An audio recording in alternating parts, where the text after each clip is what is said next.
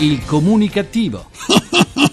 Perché l'ignoranza fa più male della cattiveria. Ideato e condotto da Igor Righetti. L'onore mi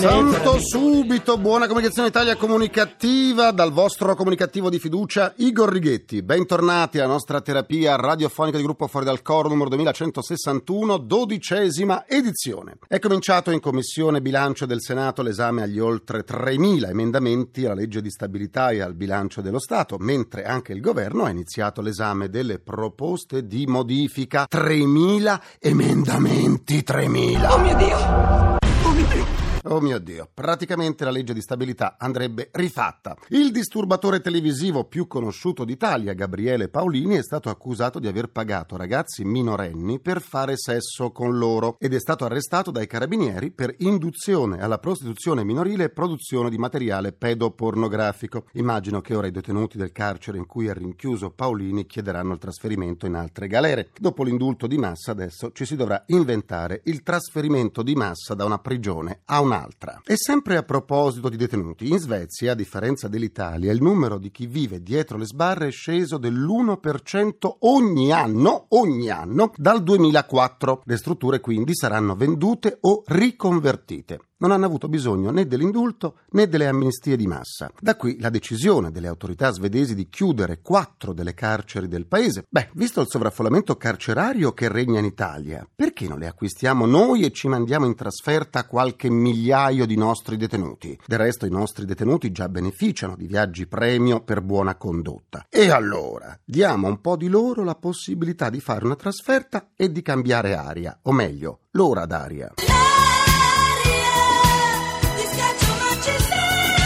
Eh sì, cambiamo argomento. Sappiamo che molte nostre città non sono sicure in quanto infestate da micro e macro criminalità e ormai lo sanno anche i turisti che vengono a visitare alcune nostre città d'arte o aree archeologiche vicine ai grandi centri urbani. E così un turista tedesco di 62 anni è stato denunciato dai carabinieri con l'accusa di porto abusivo di arma. Aveva con sé una pistola ma era senza porto d'armi? Ma che troppo banale, poi per usare la pistola bisogna avere una buona mira e si può rischiare di sbagliare.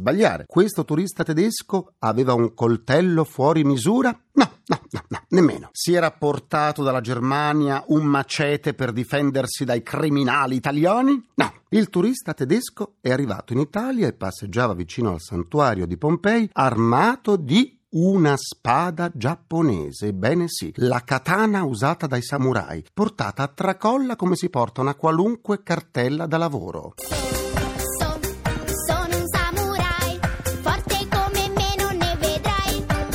No, no. L'uomo si è giustificato dicendo che portava con sé l'arma soltanto per difesa personale. Ho l'impressione, ma è soltanto un'impressione, eh, che all'estero ci considerino un paese poco sicuro. Poco. La nostra sta diventando sempre di più una società multietnica, ma in molte occasioni ancora non abbiamo un codice di comportamento uguale sull'intero territorio nazionale e forse è impossibile averlo perché tante possono essere le variabili. Ha fatto molto scalpore di recente l'istituzione in una scuola di Bologna di una classe composta da soli alunni stranieri. Subito, come sempre avviene in questi casi, c'è stato chi ha gridato al razzismo ha gridato al razzismo, non ha soltanto gridato, è su, urlatori che non siete altro. Troppo facile affrontare i tanti problemi di una convivenza civile multietnica con il paraocchi delle ideologie. Penso che non abbia fatto piacere a nessuno, neppure al preside di quella scuola, comporre una classe con alunni tutti stranieri, ma il direttore dell'ufficio scolastico regionale e lo stesso preside hanno spiegato il perché del loro operato e, alla luce del loro chiarimento, la decisione assunta appare quanto mai giustificata. Come si potevano inserire quei ragazzi stranieri nelle classi miste se avevano soltanto una conoscenza stentata della lingua italiana fatta da pochi e scorretti vocaboli. Come? Inserirli nelle classi normali avrebbe significato per loro l'impossibilità a seguire le lezioni e per gli altri studenti il rallentamento notevole del programma scolastico. Il ragionamento proposto dal preside, cioè quello di dedicare più tempo al loro insegnamento della lingua italiana per portarli poi a poter seguire le lezioni delle altre classi, mi sembra quanto mai corretto. Ma a una domanda non è stata data risposta. Come sono arrivati questi studenti alla prima media? Chi li ha promossi alle elementari senza fornire loro la giusta base linguistica? Chi? Eh, chi? Chi? Ecco, io partirei proprio da qui. Irene Fornaciari, tu che cosa ne pensi? Grande mistero, yeah. Ah, un grande mistero anche per Irene Fornaciari. Il mio avatar Igor chiede ora la linea per il suo grrr. Grrr. Ecco, provochiamoli un po'. GRC, giornale radio comunicativo. 13 pozzi irrigui e 15 fondi agricoli sono stati sequestrati nel comune di Caivano, in provincia di Napoli, al centro dell'area flagellata dalla presenza di rifiuti tossici, la cosiddetta terra dei fuochi. Dalle analisi sui campioni prelevati dai pozzi è emersa la presenza di sostanze altamente tossiche e purtroppo sulla maggior parte dei terreni sequestrati c'erano coltivazioni di verdure pronte alla vendita. Posso quindi affermare che qualcuno ha trasformato quei terreni coltivati a verdure in terreni del cavolo? Già. Continuiamo la terapia. Secondo il rapporto internazionale di European Broadcasting Union sulle radio pubbliche, la fruizione di servizi radiofonici su internet e in particolare su smartphone sta crescendo stabilmente grazie anche all'avvento di applicazioni dedicate alla radiofonia. I nuovi dispositivi come smartphone e tablet wifi stanno dando ai broadcaster nuove opportunità per raggiungere gli ascoltatori. Del resto sono mutate le abitudini del pubblico la cui attenzione è catalizzata da device mobili e dai social network con la loro capacità di plasmare l'esperienza radiofonica sul mondo dell'utente. Ed è tutto un fermento, e sentite com'è un fermento di nuovi prototipi da applicare a smartphone e tablet connessi. L'idea di portare sul cellulare, accanto all'audio del programma radiofonico, servizi multimediali che arricchiscono l'offerta, una navigazione evoluta degli archivi e funzionalità di condivisione con i network. Un'applicazione che mira a vagliare le potenzialità dei nuovi dispositivi con i dati del servizio in onda di Radio Rai. Ne parliamo con il direttore della radiofonia Rai, Bruno Socillo. Buona comunicazione, bentornato direttore. Grazie e buona comunicazione a tutti.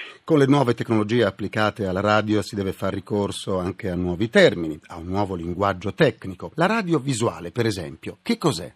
Il dare la possibilità, grazie ai nuovi device, alla radio di corredare la propria emissione sonora con delle immagini, che non significa fare una sorta di televisione dei poveri, ma produrre delle immagini video o dei grafici che in qualche misura aiutino o rendano più fruibile il messaggio radiofonico. Cito due esempi, una jam session fatta da un artista durante un programma radiofonico che è possibile caricare con telecamera alta definizione su internet ed essere quindi vista oltre che sentita, oppure delle informazioni sul traffico che possono essere corredate da mappe e da immagini geolocalizzate che danno a chi si trova in quel momento in una determinata situazione un'informazione più chiara e completa dell'andamento del traffico. Radio Rai ha già lanciato un'applicazione per iPhone e per iPod Touch che permette di raggiungere programmi live e podcast. Qual è l'impatto della tecnologia sugli ascoltatori? Sta cambiando il modo di ascoltare la radio soprattutto per le giovani generazioni. Mentre prima l'ascolto era legato al palinsesto che ogni emittente pianificava, adesso con la possibilità di scaricarsi dal podcast solo le trasmissioni a cui si è interessati si è formata una nuova area di ascolto dove il palinsesto se lo fanno direttamente gli ascoltatori che scelgono dalla programmazione ciò che più li interessa, se lo registrano e se lo ascoltano nel momento che loro ritengono più opportuno. Questo è un grande vantaggio soprattutto per alcuni prodotti più raffinati che possono essere delle pièce teatrali, dei concerti di musica leggera o classica, cioè delle cose che magari un ascolto dinamico in movimento sull'automobile col traffico può rendere meno fruibile, mentre può essere molto più piacevole ascoltarseli a casa propria in un momento di tranquillità dedicando tutta l'attenzione necessaria con l'udito e col cervello a quel tipo di programma. In Italia, direttore, come è avvenuto negli Stati Uniti e in molti paesi europei, sta nascendo una cultura della radio sempre più interattiva. Quali considerazioni sulla programmazione radiofonica RAI?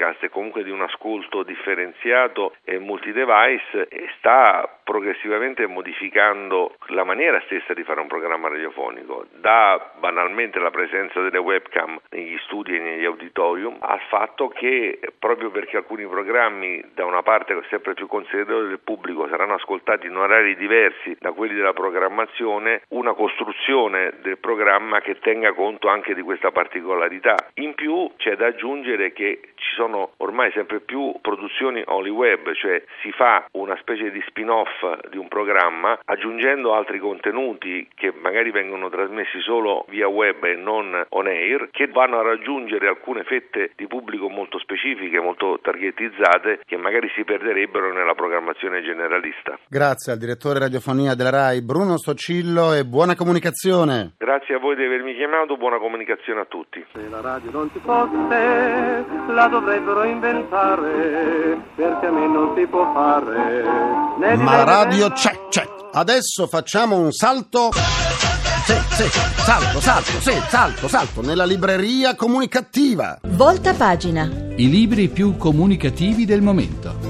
Oggi ho letto per voi e per me perché leggere stimola le papille gustative L'acquario degli dei di Marina Donadi. Il poeta e scrittore Bukowski affermava scrivere poesie non è difficile, difficile è viverle. Ecco, oggi parliamo di un artista, diplomata all'Accademia Nazionale di Arte Drammatica Silvia D'Amico di Roma e poetessa Marina Donadi, le cui poesie sono frutto del suo vivere, delle emozioni provate per la sua città natale, Venezia, per i miti antichi, per la moltitudine delle sensazioni provate. L'occasione, la pubblicazione di una raccolta di sue poesie, L'acquario degli dei. E allora do la buona comunicazione a Marina Donadi. Buona comunicazione. L'occhio del poeta vede le cose in modo diverso da come appaiono agli altri? Non lo so che occhio possa avere un poeta, non so neppure se posso definirmi un poeta. Io so solo con certezza che noi vediamo con gli occhi della mente e a differenza della nostra sensibilità noi possiamo cogliere certi aspetti della realtà e tradurli più o meno intensamente in immagini, in emozioni. Forse il poeta ha una sensibilità più acuta. I corsi di scrittura possono aiutare coloro che desiderano esprimersi attraverso la poesia? Non penso, perché la poesia è qualcosa che sgorga dal nostro vissuto profondo, quindi insegnare metrica o forma non può comunque sostituire i contenuti se non ci sono. Scrivere poesie e comunicare agli altri le proprie emozioni. Voglia di condivisione? Sì,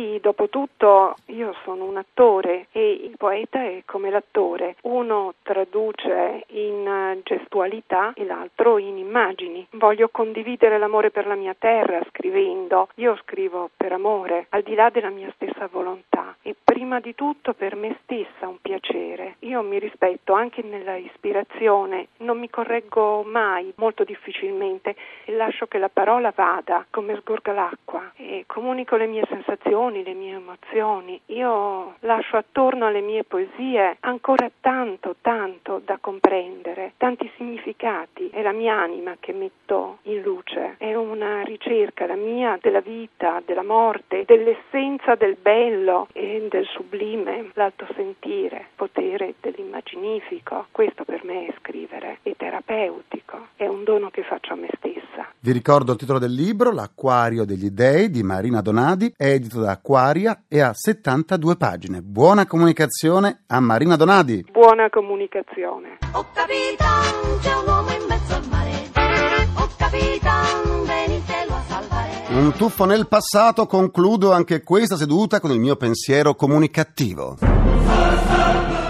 Beppe Grillo ha scritto in un post sul suo blog che il presidente del Consiglio Enrico Letta è un mentitor cortese. Il leader del Movimento 5 Stelle ha poi aggiunto che ogni dichiarazione del Premier si è dimostrata falsa come un soldo bucato. Quindi per l'ex comico genovese Letta sarebbe un bugiardo e d'altra parte che cosa farebbe un Grillo senza Pinocchio? Che cosa? Ringrazio i miei implacabili complici Vittorio Lapi, Valtteri Ghetti, Carpagliaio, ringraziamento a Francesco Arcuri. Alla console, alla console. Alla console tra gli immancabili Folletti! Folletti lealisti c'è Gaetano Albora, la terapia radiofonica quotidiana del comunicativo tornerà domani sempre alle 14.44 come gatti, minuti primi, secondi a nessuno. Buona comunicazione e buon proseguimento dal vostro portatore stano di comunicattiveria. Igor Righetti, grazie Lina GR1, a domani. Il comunicativo. Perché l'ignoranza fa più male della cattiveria. Ideato e condotto da Igor Righetti.